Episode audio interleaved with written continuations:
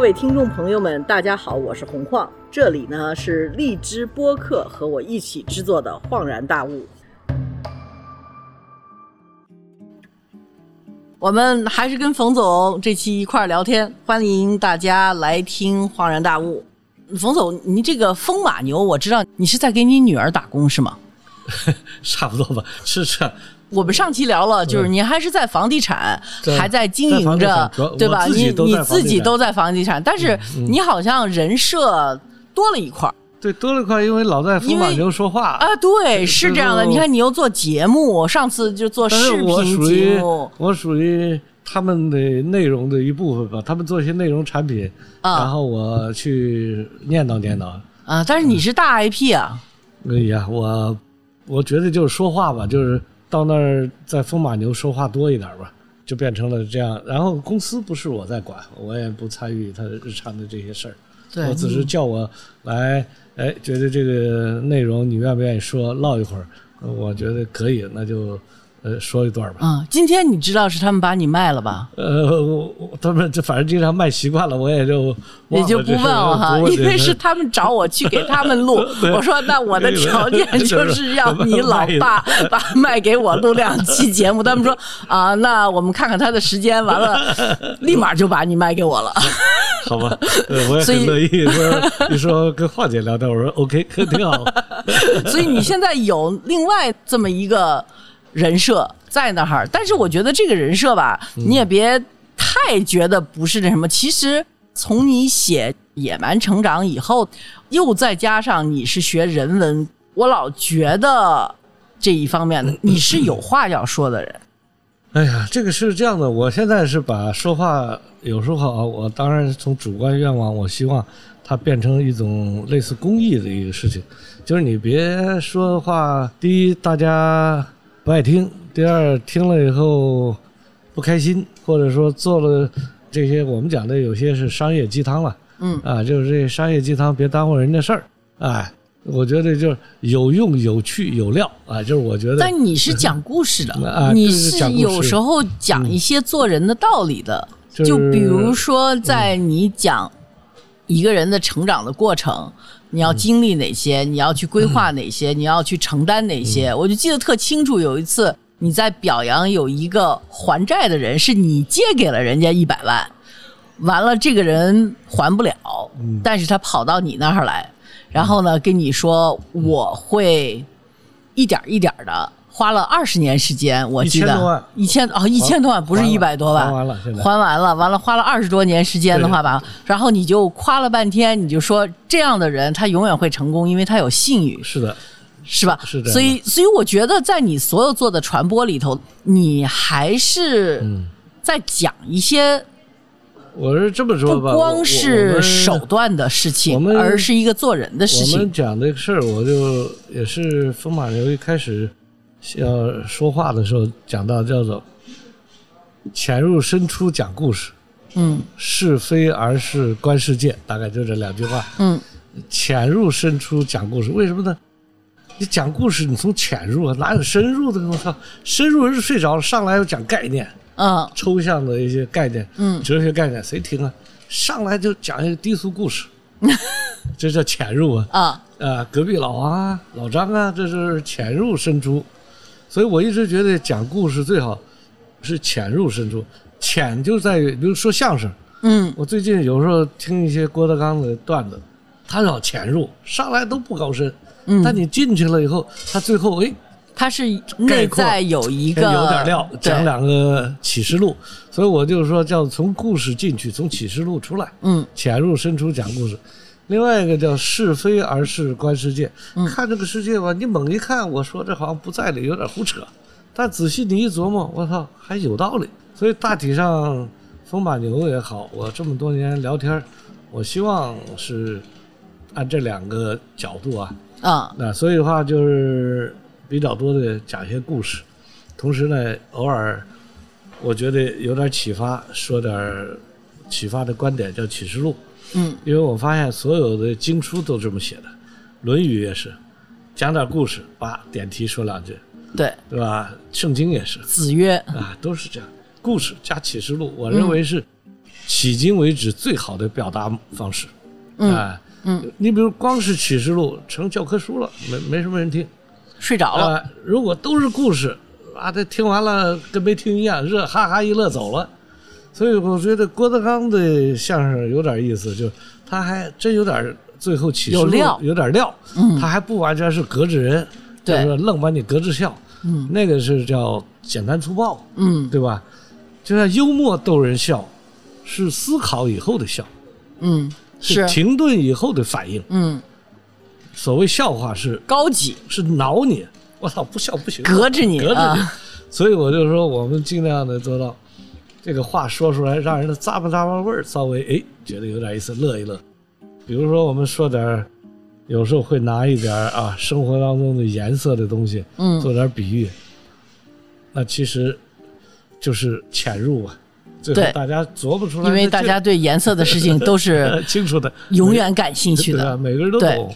然后呢，最后哎，去获得一些思考，或者说哎，得到一些哎，这事儿原来可以这么看，嗯呃，其实就就可以了。说了一辈子这么多话，呃，有一两句话大家在生活中有点快乐，还有点所以你还是挺乐于做这件事情的，对吧？哎呀，挺乐意是两个原因吧。我觉得一个是呃性格吧，我比较愿意跟大家说话，嗯，其实挺开放型的啊、生嗯生活中也爱说话。嗯另外一个呢，的确是我也好琢磨，就嗯琢磨那些犄角旮旯的怪事儿吧。琢磨以后吧，还愿意把它分享一下 总结一下，啊，总结出个一二三四。我说思想也会怀孕，就是人想的说肚子里这东西多了，得找个机会嘚瑟说出去。嗯你比如对一个现象观察久了，对吧？然后我最近比如说老在说一个事儿，商业上的，叫做新人笑旧人哭，因为最近这半年多以来呢，很多像我们这种传统的企业啊，二十多年、三十年的不断爆雷啊，出现一些问题，旧人哭。但是十年、十五年的企业有很多非常好。后来我就想起一个歌词儿，就是黄安那个歌词儿吧，“新鸳鸯蝴蝶梦”，叫嗯“昨日像那东流水，离我远去不回头。今日乱我心，多烦忧。”这就是前面啊历史呗。最重要这一句话叫做“由来只见新人笑，有谁听得旧人哭”，嗯对吧？我就由这个新人笑旧人哭，我想了很多事儿。嗯然后我就琢磨了很多旧人为什么要哭，新人为什么会笑。然后我就说啊，弄了一通。嗯然后我最近有时候跟大家就你把你自己放在新人还是旧人里头？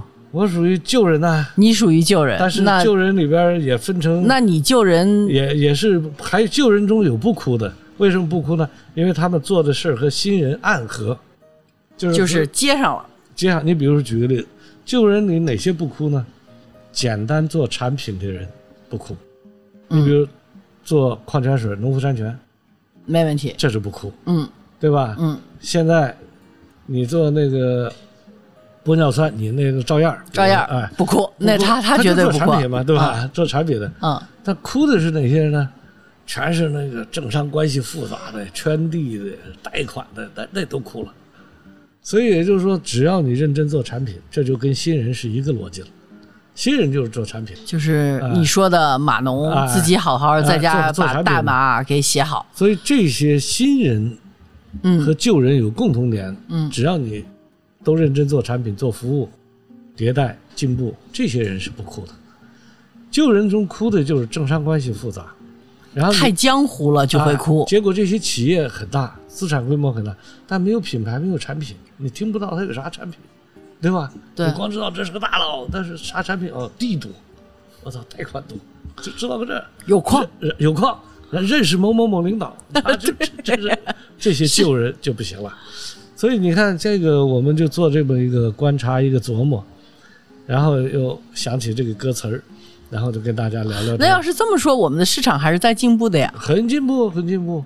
就是我们从一个靠关系的一个市场，已经碰到一个非常法治专业的一个市场。现在我们的市场环境的确叫做法治化，叫做国际化，嗯另外一个专业化都有。嗯为什么呢？这么简单说吧，我们国内现在全国人大通过的一级法律，关于赚钱的法律有将近三百个了。嗯，你想，已经非常多了。对，这个九三年开始，九三年开始到现在不到三十年，三百个法律，还有那个民法的那个宝典也出来了。民民法典。另外呢，现在还不算司法解释、行政法规等等地方法规都不算。所以的话，关于赚钱这套游戏规则是已经法律环境立出来了很清楚了，所以市场经济的法律体系基本上建立了。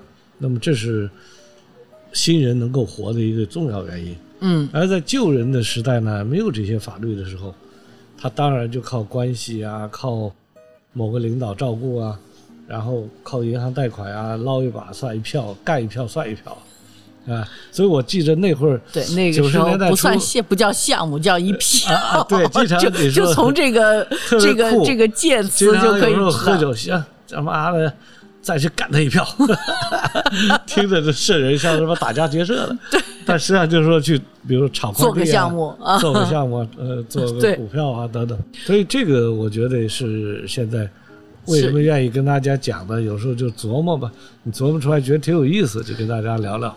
所以，所以现在年轻人其实机会看起来，好多人都说：“哎呀，你看像冯总、有冯文他们那代发财的机会就特别好，好像现在的机会就不好。”但是并不是这样对吧啊？？我举个例子来说，嗯，现在的机会跟我们那会儿机会首先不一样了不是一个一样的机会。比如嗯我们九三年以前没公司法，你去做房地产，那也没土地法，嗯也没什么法，那当然这个都是没有了。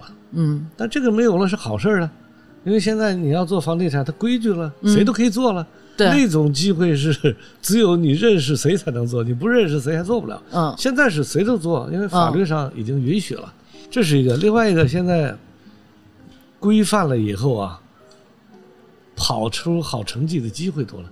咱就这么说吧，嗯，是野跑出世界冠军的机会多，还是在奥运会场子出世界冠军多？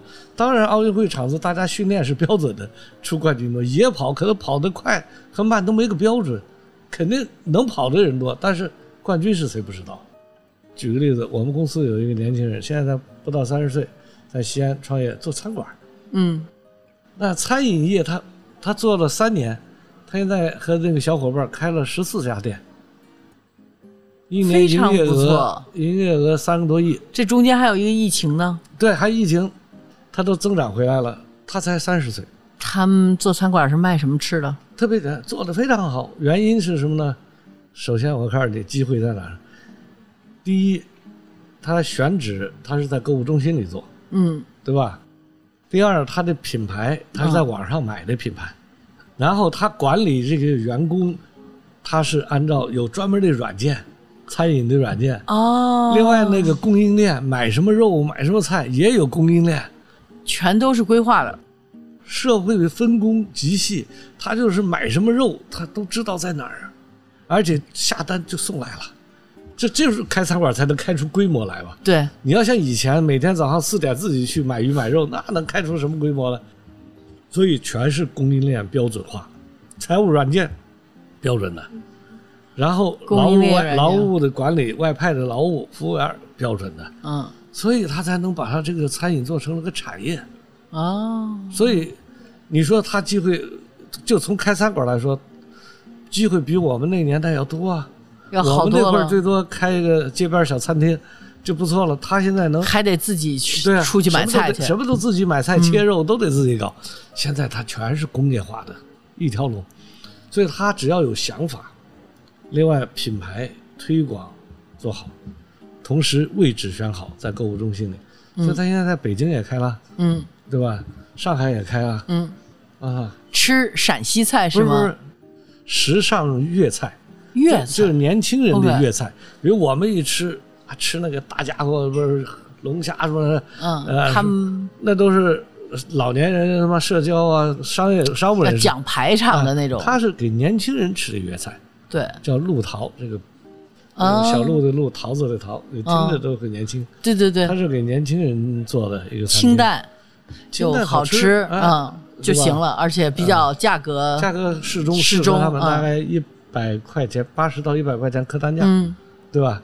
然后他就精准啊算，他告诉我一百到头了。他说在沈阳还能客单价做到一百二，他说在西安就八十到一百。那你看他怎么讲那么清楚的，对吧？那你要都是大数据这么做出来的，他你说他机会少吗？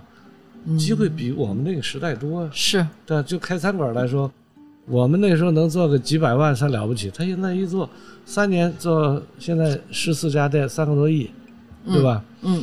而且今年可能会有一大笔融资进来，因为现在中国消费起来了嘛，嗯，中国的个人消费真的是起来了。他想做一个品牌，能够一下开上千家店，嗯，我前两天跟一个做金融的人聊天，他说，其实世界上就是中国的互联网的这种呃，或者物联网，或者就是这种互联网，像餐厅啊什么的，跟这种样的互联网支付啊什么这些，比西方世界要早两年，至少两三年。现在这个，我最近因为出国少了吧，我在国内往下边各地方看，嗯我就觉得现在机会，为什么我会说现在机会比原来还多了？我这个都是看到的。你比如中卫，你听说过中卫这种很偏吧？宁夏中卫，啊居然中卫的地方做了一个酒店，做的比我在摩洛哥看的安曼还高级，我知道那个酒店，我特想去。是吧？啊，就在沙漠里头的，对你想，首先公家也有做的啊，港中里有做的。对，我说的这是民营企业做的，是。我再给您发一个在丽江的是吧？啊哎，为什么能特别好，我七月底回去。为什么啊能做这么好呢？我也在想这个事儿啊。而且他做了，他就满的。哎，我本来想单价是两千五一晚上，比对比不便宜，比城里那五星级贵。对，他为什么能做到？你看他的机会，我们还是看他们机会。第一，基础设施好了，旅游的人能到达，中卫有机场，哦哦，中卫有机场，而且高速路跟银川各地西宁，哎呀都通。就中国这个基础设施可达性，就是游客太方便来了。就到那儿跟到北京一样嘛，你坐着飞机，嗯中卫机场到那个酒店一小时不到，嗯所以没有这个基础设施，他在这儿做不死吧？这是一个。第二一个，他营销是通过互联网全球卖，嗯，那你中国的互联网人群又多，他在网上卖呀、对，对吧？这条件还不比原来好啊。第三一个，创业者的知识是全球观，比如那个专门是最好的蓝山咖啡，然后烘焙用的是哪个技术？我操！我在这住着，我操！我去过摩洛哥啊，那阿曼呐、摩罗那人少啊。中国，他就这么个酒店，这么多人过来拍照的玩的，我靠！我想，这就是今天的机会太多了。嗯那对，你想，这除非你不会干，嗯你要会干，你想，比如说他的咖啡，全中国可以调啊。你想，全世界什么咖啡他都可以在这卖，嗯因为你一晚上卖两千五百块钱一张床，嗯那咖啡喝得起啊。关键里边你都不能想象，还有个画廊，艺术家的画廊。然后边上有一个农场，哎呀，整个你到那就感觉在摩洛哥一样，好幸福是吧？里边的取暖、空调、卫生设施，哎呀，全都一流。原因就是什么？现在中国经济整体成长了，那些配套商也好了，你比如马桶，不用去日本买了，中国的就挺好啊，对 对吧？都可以用它配套商都开了，被褥是吧？用品、文创制造业起来。全都有了。嗯所以今天你就是看你有没有这个想法，你愿不愿意去折腾。他就是有一个老板买了一块地，分成七块，他自己做了一块，剩下六块给六个民宿来做，合起来一个风格上大体相近，但又各自经营，嗯最后就形成了呃一个项目。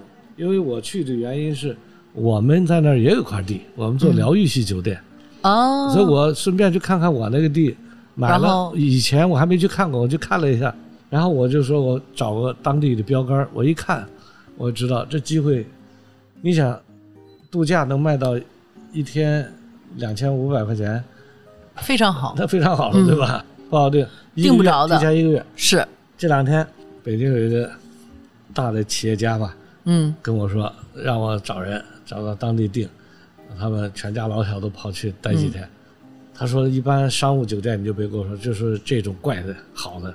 嗯后来最后他一看我发给他看，他说啊，我操这么好，他说你再给我推荐几个，这样我就有机会我就去看看，对吧？现在也就是说，中国的人又多，客户也不愁，对吧？交通基础设施又好，嗯对吧？供应链又完善，嗯对吧？互联网上的消费的一代又很习惯在网上你给他推什么，他下单、结算啊，所以在这种情况下创业，就有可能几个年轻人，我就专门跟那一个老板聊，他就两三个人凑了几百万开始做这么个生意，现在做的很好啊，而且很享乐，自己在那边每天待着玩的，对，对所以他还是得先有一个文化概念。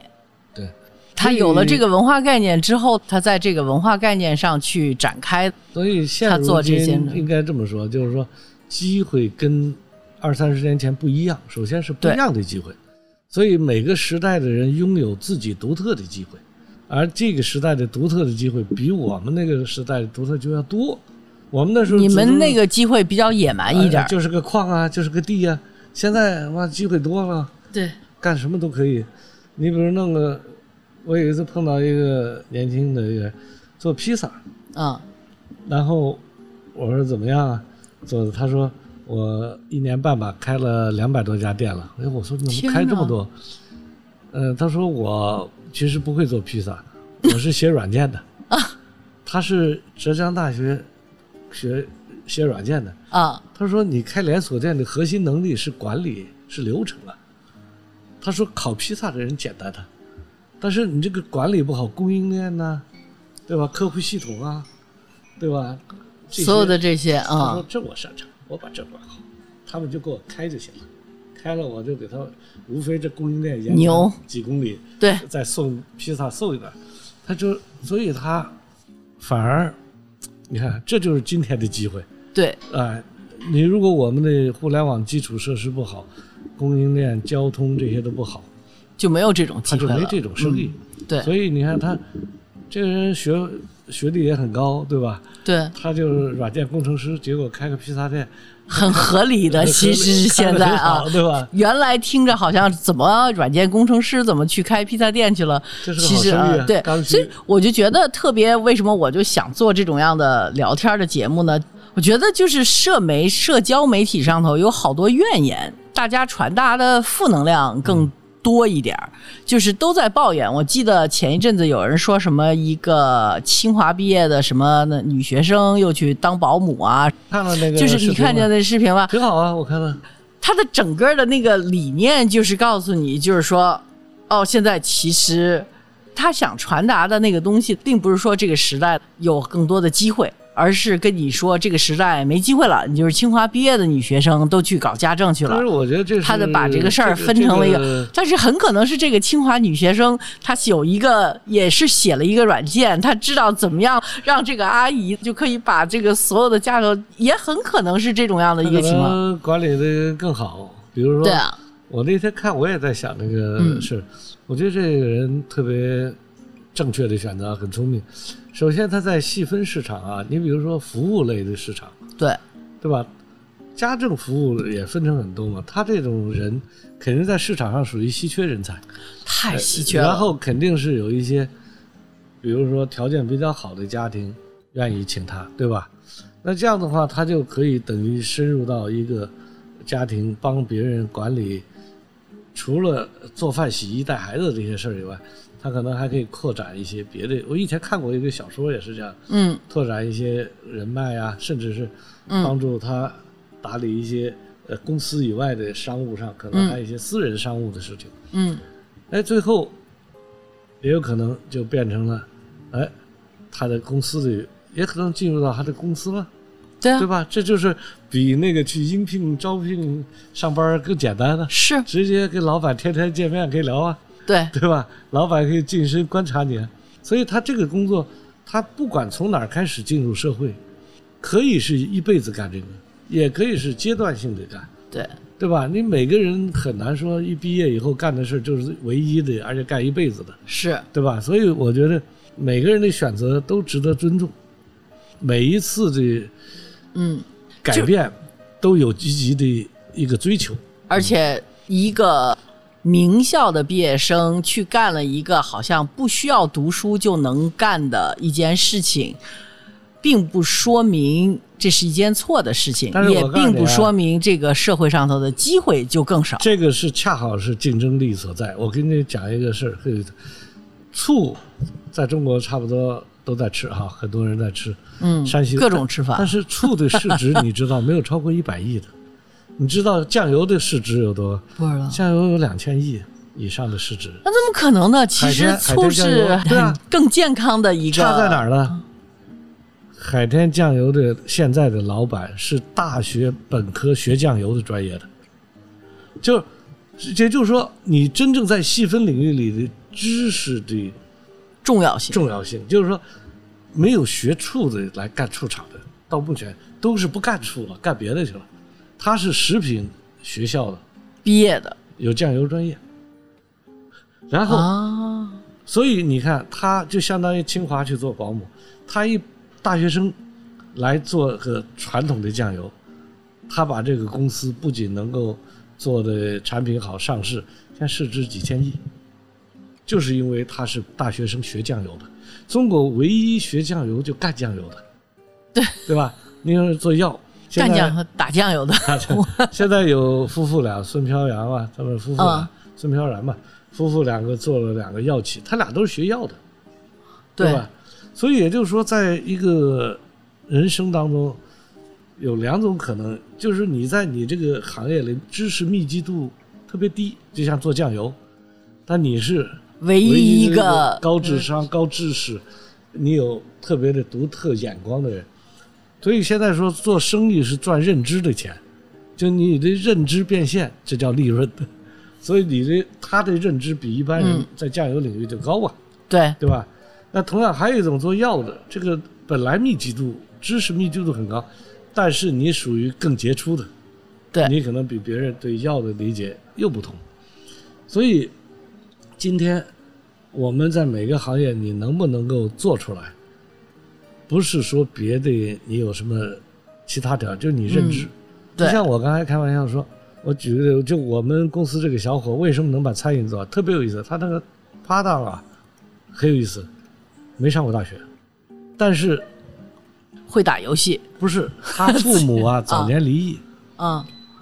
他母亲带着他，他母亲心疼他，嗯。就每个月给他十万块钱，心疼儿子吧。嗯，结果那时候他爸虽然离异了，家里生意还那还是算一个富二代。哎，但他干嘛呢？拿十万块钱没事儿就玩呗，吃喝玩乐。结果几年下来以后，他也在一个大城市，把所有年轻人最时尚的消费形式全学会了。哎，等于花钱买了个消费经验。当然，这也很重要啊。啊，所以他虽然只有他因为没上大学嘛，他出社会早，二十岁就开始创业做餐厅，而且一做都是很好，因为他消费经验比嗯二十岁的同龄人要高得多得多。啊。是，结果他成功，嗯然后他由于他没上大学，很早进社会，对人情世故很懂，嗯，所以他招呼客人呐、这些他很没有心理障碍。对，他不是说我上了大学我就低不下头，他很顺的就招呼这些人，这就是认知。他的生活经验、消费经验已经超过同龄人很大一块儿，所以干餐饮正好。所以我也同意你那说法，就是这个清华的这个女孩子很聪明，她找的这个行业，实际上在欧洲一直有一种这个行业，就是大学生，尤其是特别好的学校的大学生才去干这个，就叫 au pair。对他们一般都是假期的时候去干，也有的就是长期时候，他们干的这个工作实际上是给孩子有一个榜样的作用，就是比如说 model，啊，对，他是一个大姐姐、大哥哥，然后在他旁边能够帮他从知识、举止、礼仪各些方面都能够提高这个孩子的水平。然后这个 u p a i r 是有时间概念的，就是说他每天工作就是跟上班差不多。他虽然在你家，哎，孩子他管送到学校去，然后送到学校之后，白天就是孩子上学的时候就是他的时间了，他可以去做自己的事情。然后晚上孩子回来，他一天也就工作八个小时，所以它跟一个就是保姆和住家保姆是完全不同性质的。嗯我看了那个信息，我觉得这个女孩很聪明，因为她开辟了一个完全新的中国还没有的领域。我知道有中国很多有钱人家给自己的孩子找一个家教、一个小老师什么之类的，但是没有专业化的。就这个实际上变成一个专业化来讲，我觉得这孩子就像是你说的这个二十多岁不上大学开始消费的一样，他只要做一圈家政，他就能够把这个彻底的专业化出来就成了一个他就可以开一个公司，然后就可以有这种样对于一些在校的大学生或者刚毕业的大学生都是特别好的一个收入，而且中国你想都三胎了，这种人的需求就会很大了，是的，是的，所以还挺有眼光的一个。这也是属于机会多吧？嗯你比如说你清华以前哪有这机会？嗯，对我们机会了吧？如果说没有这种固化的对某一个行业的歧视或者是偏见，我们其实机会还是挺多的。因为其实我们就是说，其实叫做一说家政，就觉得啊，当阿姨怎么怎么着，看说说你闭上眼当然就没有机会，睁开眼都是机会。嗯你比如说，每天就我们看很多事儿要说说，比如说赚钱算一种机嗯会，其实每天都看满街好像是都可以有很多赚钱机会，对吧？你任何一件事情，就是你哪儿不舒服哪儿就可以赚钱，嗯就很简单嘛。比如人不想走路，那你就给他弄车呗，嗯对吧？人不想爬楼梯，弄电梯呗。嗯其实就是你顺着想，人哪儿还不够舒服，你就给他在那儿创业。嗯现在所谓痛点吧，嗯你就去研究呗。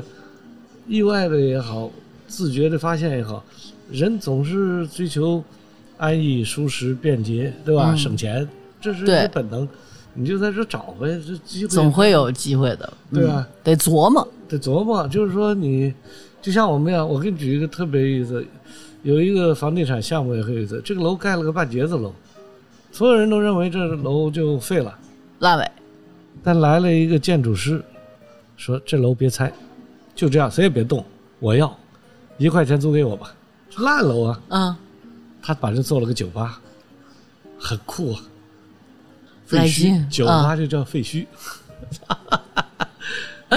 里边操点没事，大家一看，我操，有风格啊，酒好玩儿吧卖的也嗯不完全是酒，是精神吧。对，有一种酒吧可能是喝酒的，对。还有一些酒吧就是其实卖的一种观念对，对吧？听音乐啊，啊，名字起的都很有意思。嗯，所以他起个酒吧叫废墟，那他妈的可不是，而且不用改，就是废墟，嗯里边稍微收拾收拾是吧，能嗨就行了，嗯对吧？所以这就是他找到了一个点，这就是机会。嗯，但你闭着眼睛你就路过了，你没开窍，那他这就过去了，对吧？是所以所以我觉得你这个第二个人设哈，就啊咱们说，这不是你还是当着房地产的吗？这咱们那个老人的那事儿还干着呢，干着干着对吧？但你的思想比较新人化，所以呢，这个新的人设出来说话，还经常得多出来一下，因为我觉得 你还是能看到点别人看不着的机会。所以呢，这个好多事儿就得在传播上头去开导开导，就有一些就比较就比较挑战吧，说话。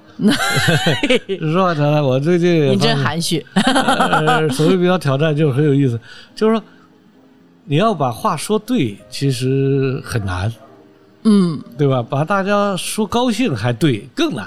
那就更难。对，对我们是朝着那更难的标准去，但是一般我们就达到底线就行了。另外呢，我觉得有时候网络上啊，呃，大家有一些呃调侃啊、群嘲啊，嗯所谓群嘲啊、嘲笑、嘲讽啊，呃，其实也挺开心的，我觉得挺高兴。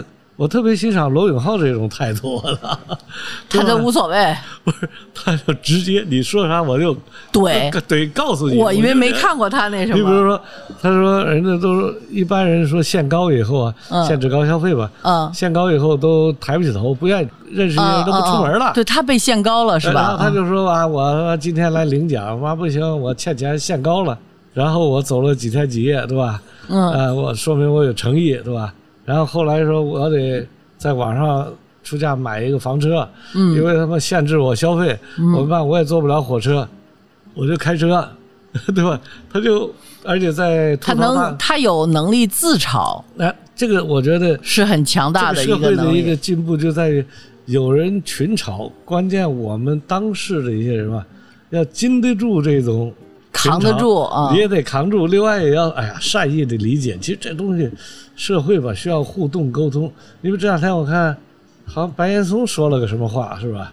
反正就是躺平的那件事儿啊躺，平躺平，对啊他是关于买房啊什么说说了一段话，就反正就是一说到躺平，不是他和苏芒都 呃，都好像给那这个老同志是哦不对，苏芒是内卷，内卷躺平，反正两个都是老同志，意思就是说你们年轻人不要这样的去。呃，要奋斗，要怎么怎么着，不能躺平。你们现在斗争精神不够，就我觉得年轻人不爱。听。我觉得不爱听是对的。为啥？我要是二十多岁啊，我就觉得对于五十岁以上人说话，其实我不加分析的，我也都很警惕，我也容易不太接受。嗯，哎，这这正常。同意，就是你想，过去二十多岁，你知道那个四十年前二十多岁叫造反，那说打砸抢吧。对，现在躺平就算是给面子了，非常给面子了。对，明白了，只是表达了一个我觉得很善意的一个而且。我觉得躺平并不是他不干事儿，对你你你说中国，他就不是一直有一个隐士和出世的这个概念吗？中国的诗歌，什么唐朝的那些诗人，要不是躺平的，有李白、杜甫吗？就没了，对就他们就是因为出世了，他们就当不了官了，完了之后就到乡下去躺平去了，完了之后现在的确从竞争角度来说啊，就把酒对明月了。年轻人的竞争压力的确超级大，我这我也理解。为啥？嗯我们三十年前做的时候，有苦而不知苦，无乐而知乐，很有意思。哎我，说但是这两句话因为但是因为我们小时候成长的时候是不一样的，是有苦而不知苦，是对吧？其实那会儿吃也吃不好，他妈房子也不好，但是大家还不知苦，就是没有乐，但还每天找乐。没错。但现在呢，确实大家，我觉得现在很多苦恼啊，压力来自于现实中的比较、攀比和消费主义的倾向的刺激。对，我是特别反对消费主呃，义的这些东西呢，我假定我今天二十岁，我也很闹心。嗯，这么多事儿，你一考虑上面六个老人，然后啊又要上医院，对吧？然后要挤公交，对吧？你看我，你看我也很烦呐。烦了以后，你说找地儿歇会儿、躺会儿也可以。对啊，就是啊，而且好多你像这些民宿开民宿的嗯人，都是因为想躺平才会有这些民宿。就我认识那个在丽江开民宿的，就是一个小伙子，反正就是干那活儿干到实在不行了，说躺平一会儿吧。歇会儿，歇会儿。结果呢，到最后越躺平了，到最后也是出了一个民宿，跟你说的那个在中卫的一样，是现在忙得一塌糊涂，天天的就是订不着房啊，生生意意太好了，也是都是两千多块钱一个房子。所以现在有一个创意，马上你开一个民宿就叫躺平，我估计生意很好，赶紧注册这个赶紧，赶紧好躺的。平注册成一个今天啊，。巨大的收获就叫 躺平民宿，这是 冯总给大家的一个新主意。好，谢谢冯总机，会，谢谢。好，谢谢。